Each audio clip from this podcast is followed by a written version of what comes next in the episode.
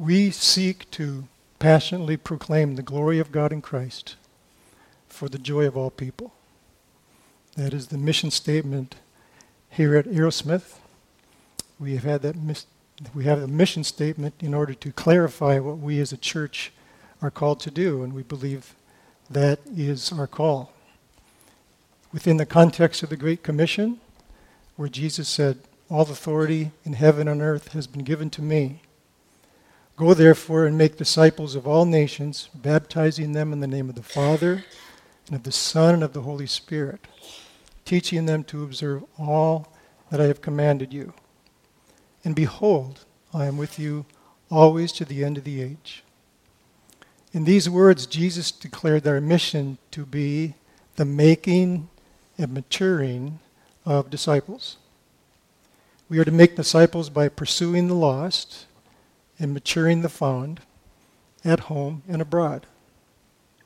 Our mission is moving people from wherever they are in their relationship with God, whether they're lost or saved, to where God wants them to be.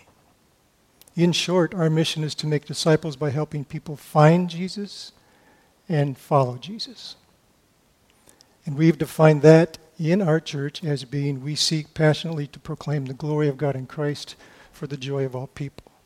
Now, that being said, are we as a church passionately proclaiming the glory of God in Christ for the joy of all people? Are we doing that? The answer is yes, to a degree. But to the degree, but to the degree that we're making a significant, significant commitment uh, and a difference in the kingdom of God, probably not so much. The positive thing about that answer is that if we acknowledge that that is true, that we're not there yet, then let's make the sacrificial commitment to do that and go forward. Amen? And in that context, the truth be told, current surveys reveal that 95% of churches acknowledge that they are not fulfilling their mission. Whether it be from a missional drift that usually happens in all churches over time, or because of the distraction of conflict that occurs in churches over change. There is no church that's immune to mission drift or conflict over change.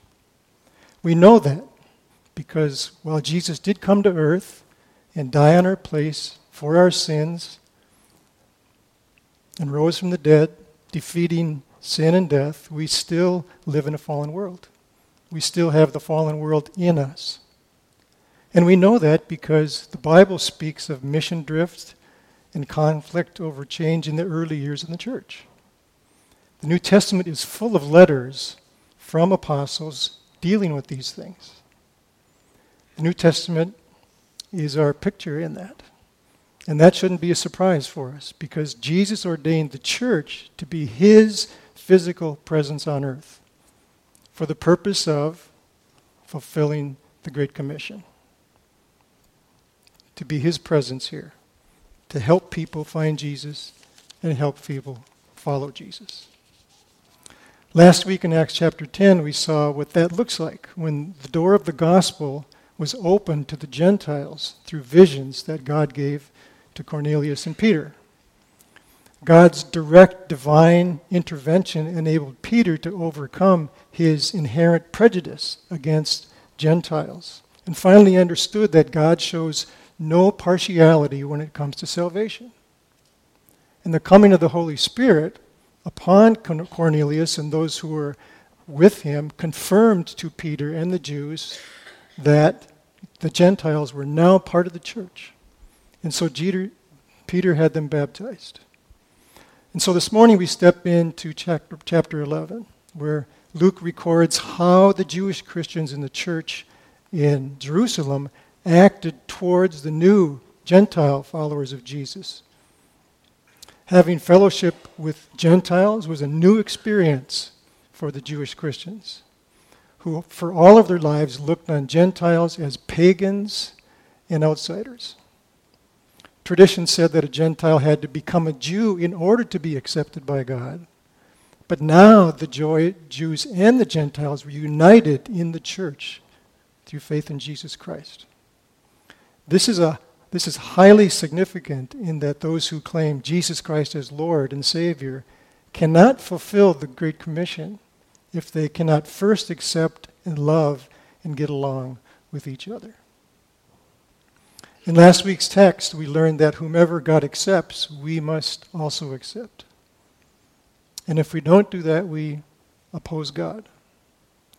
In our text for this morning, God's Word describes three responses of the Jewish Christians to the Gentile Christians.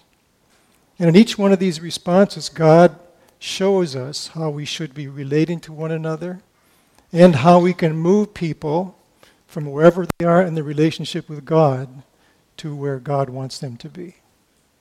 Today we read that God blesses the church that practices the gospel principles of the Great Commission. So we'll start at verse 1. Now the apostles and the brothers who were throughout Judea heard that the Gentiles also had received the word of God. So when Peter went up to Jerusalem, the circumcision party criticized him, saying, you went to uncircumcised men and ate with them. But Peter began and explained it to them in order. I was in the city of Joppa praying, and in a trance I saw a vision, something like a great sheet descending, being let down from heaven by four corners, and it came down to me. Looking at it closely, I observed animals and beasts of prey, and reptiles and birds of the air. And I heard a voice saying to me, Rise, Peter, and eat. So Rise, Peter, kill and eat.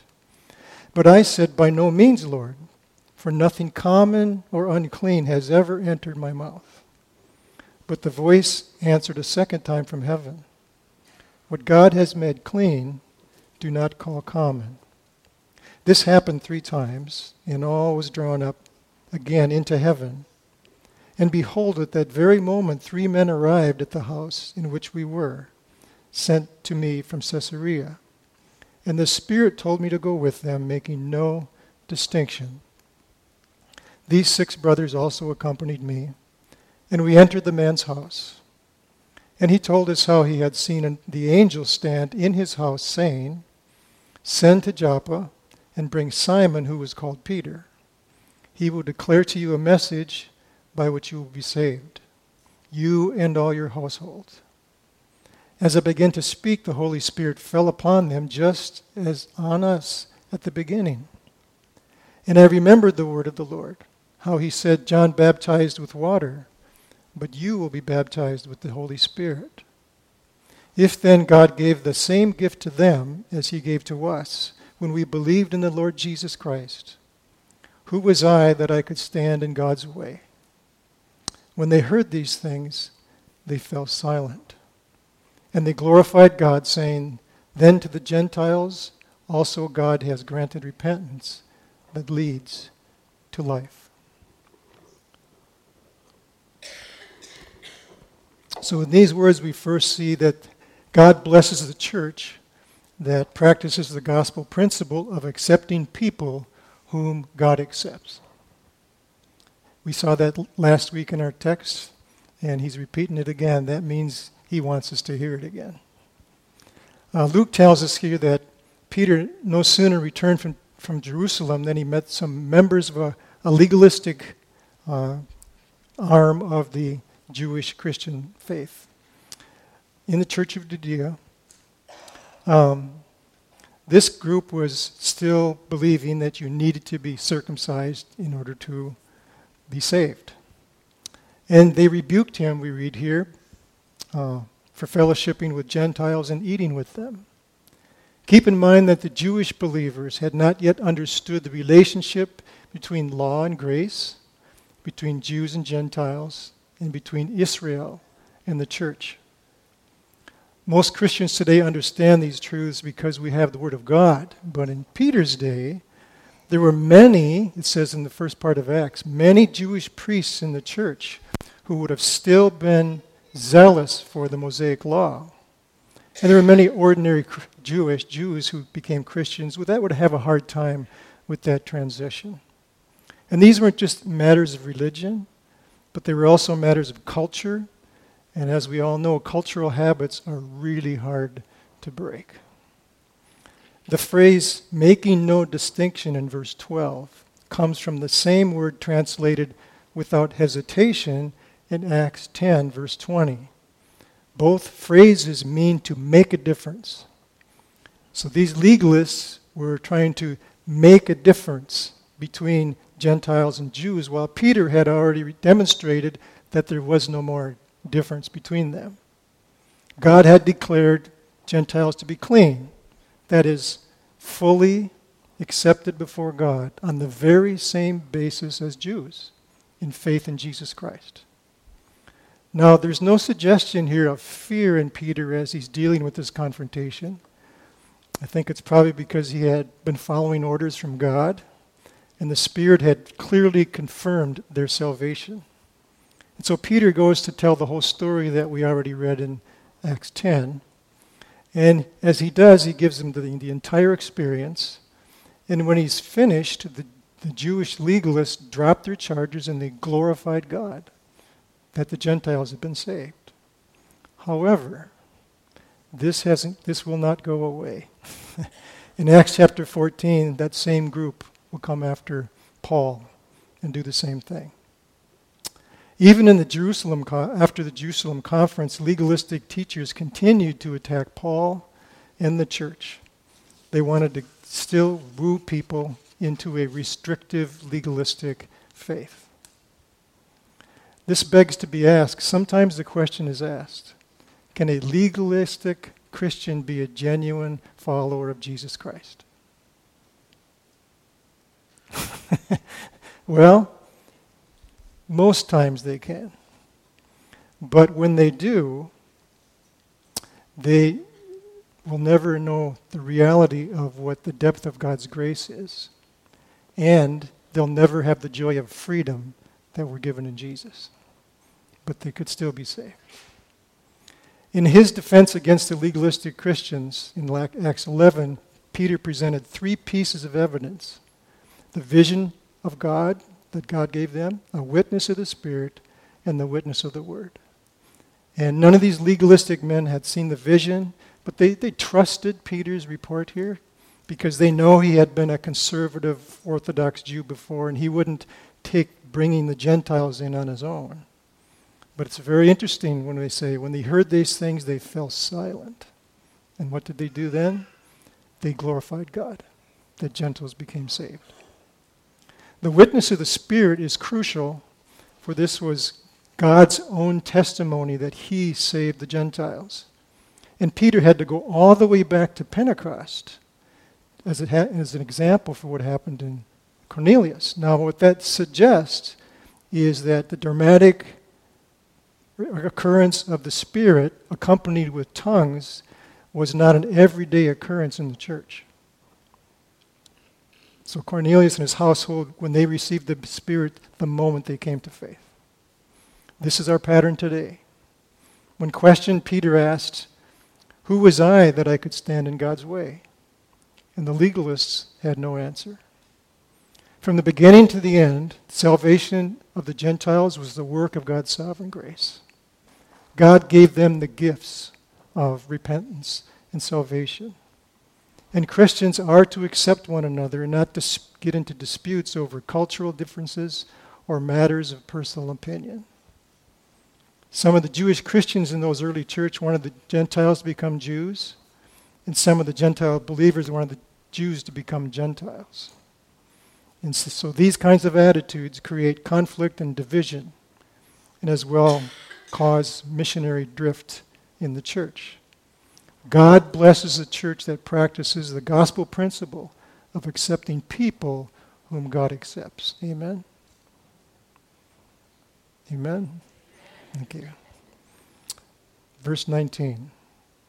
Now those who were scattered because of the perse- persecution that arose over Stephen traveled as far as Phoenicia, Cyprus, and Antioch speaking the word to no one except Jews.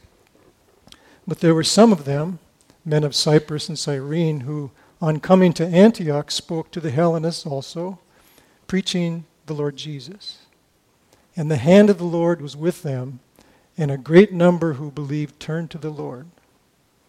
The report of this came to the ears of the church in Jerusalem, and they sent Barnabas to Antioch.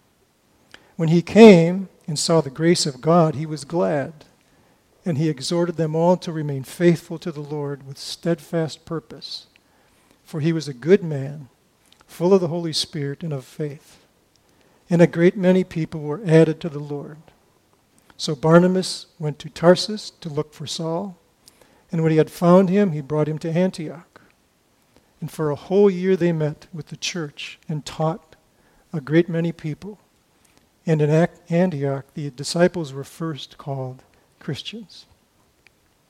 So here we read that God blesses the church that practices the gospel principle of the Great Commission of encouragement through discipleship.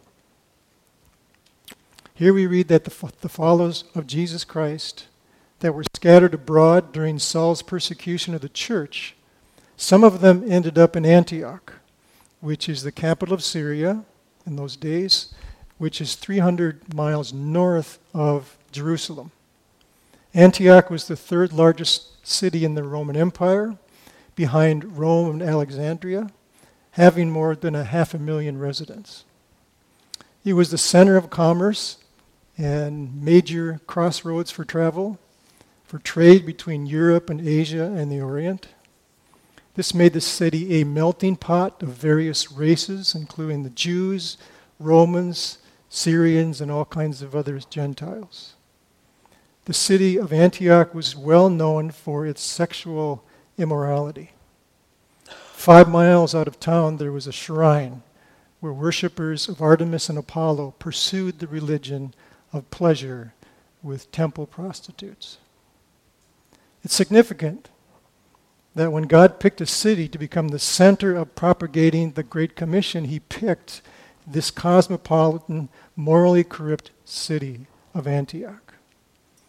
In this secular, pagan, immoral environment, Christians began telling the simple but life changing story of Jesus Christ coming into the world to save sinners, and that whoever believes in him receives forgiveness and eternal life as free gifts from God. The same gospel that is the power of God for salvation to the Jews proved to be the power of God for salvation for these pagan Gentiles as well. The founding and prospering of the church in Antioch is one of the most significant events in the history of Western civilization. It led to the distinctness of the Christian church apart from the Jewish synagogue, and it blended together all of us together as Jews and Gentiles. It was here where the first followers were called. We saw what? Christians. That came out that name came out of that city. From Antioch, the church launched its first mission out into Europe.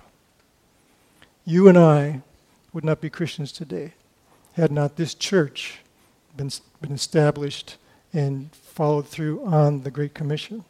Now, Luke tells us here that the church leaders in Jerusalem, who had responsibility to shepherd the scattered flock, recognized they had to include the Gentile congregations now in Syria.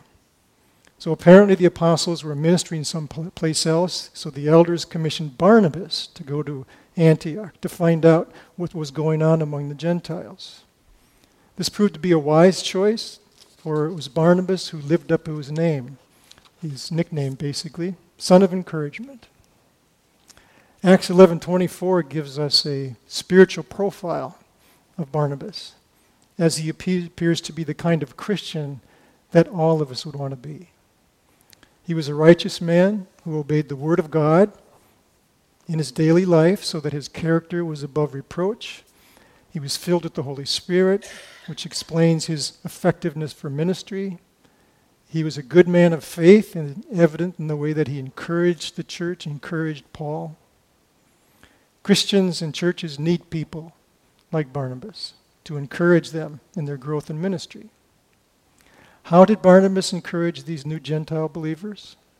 First of all, Barnabas rejoiced in what he saw. It says here, he came and saw the grace of God, and he was glad. Worshipping with Gentiles would be an absolute new experience for him. But he approached it, it seemed like, positively. He didn't look for things to criti- criticize, he just rejoiced with them. It was the work of God, and Barnabas gave thanks for the, the abundant grace that he poured on that church. Barnabas also emphasized dedication of the heart, soul, and mind and taught people the truths of the Word of God. The phrase here, remain faithful to the Lord, does not suggest that we can keep ourselves saved.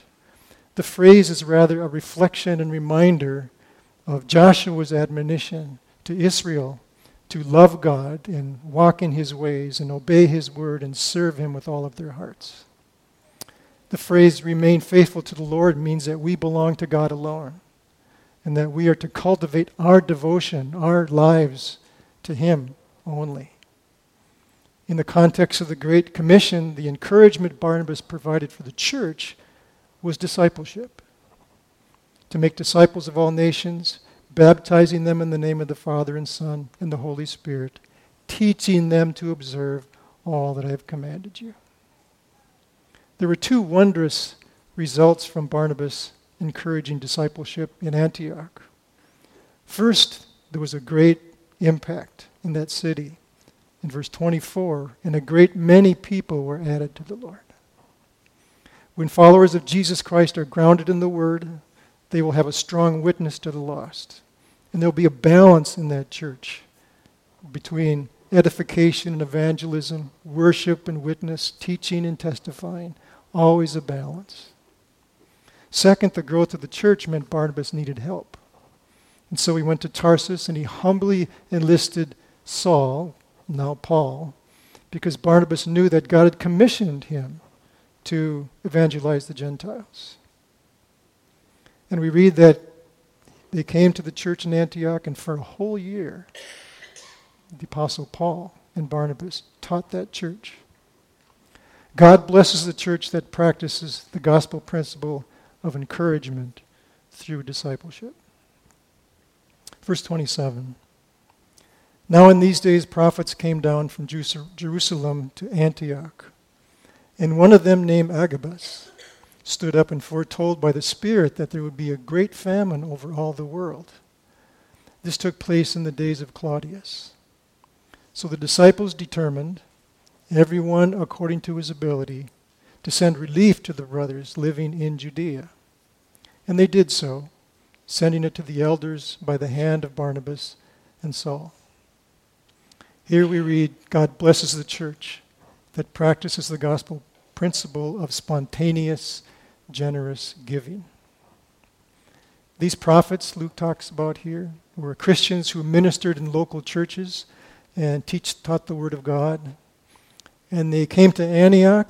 The reason that they came to Antioch from Jerusalem indicates that there's a re- relationship now between a church in Syria and Jerusalem.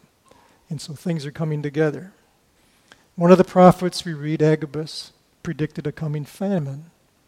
And the immediate response was to sacrificially give to the relief of those living in Ju- Judea and to send that gift with Barnabas and Saul. Now, God will bless a church that sees a need and quietly, spontaneously, without pressure, gives to that need. The famine easily could have hit Antioch as well as Judea. The Gentile church could have said, well, it might happen to us. We need to save it. But they trusted God and they gave to the need of others. God will pour out his blessing when we are blessing to others. God blesses a church that practices the gospel principles of the Great Commission of accepting people whom God accepts, who encourages through discipleship, and spontaneously gives generously. God's word tells us that when we commit ourselves to living out these principles, we will be fulfilling the mission of the Great Commission, and we will relate with one another with less conflict.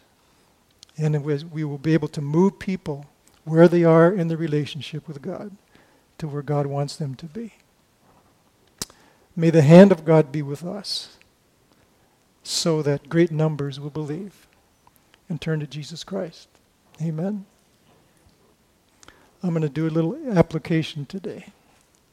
In your bulletin, you have two notes of encouragement. Your homework right now and before you leave the church is to make sure you give at least two encouragements to someone here. Or to, it could be your spouse, could be a, somebody you don't know, but just like Nike says, just do it, right? So, so let me pray for us. Father, we thank you for these words. And help us as we uh, think, even at this moment, who we're going to encourage. Lord, you are the great encourager. You are the one that gives us hope. You are the one who is the foundation of everything that, that is worthwhile in life. And so, Lord, as we continue to think about uh, people coming to faith and all the stuff that comes with that, sometimes heartbreak, sometimes pain, but always, Lord, glory and goodness. And so, Lord, before we come to the table, even at this moment, I pray that you would be putting in our hearts the not uh, the fact that I'm making anybody encourage, but that we would do it on our own. That we would see the world in a way that we want to invest in the kingdom of God and give to people and not judge them. And ultimately, Lord, watch them walk into the kingdom of God. So we look to you, we love you, and I pray again that you would help us, even in this morning, to encourage one another. In Jesus' name we pray. Amen. Amen.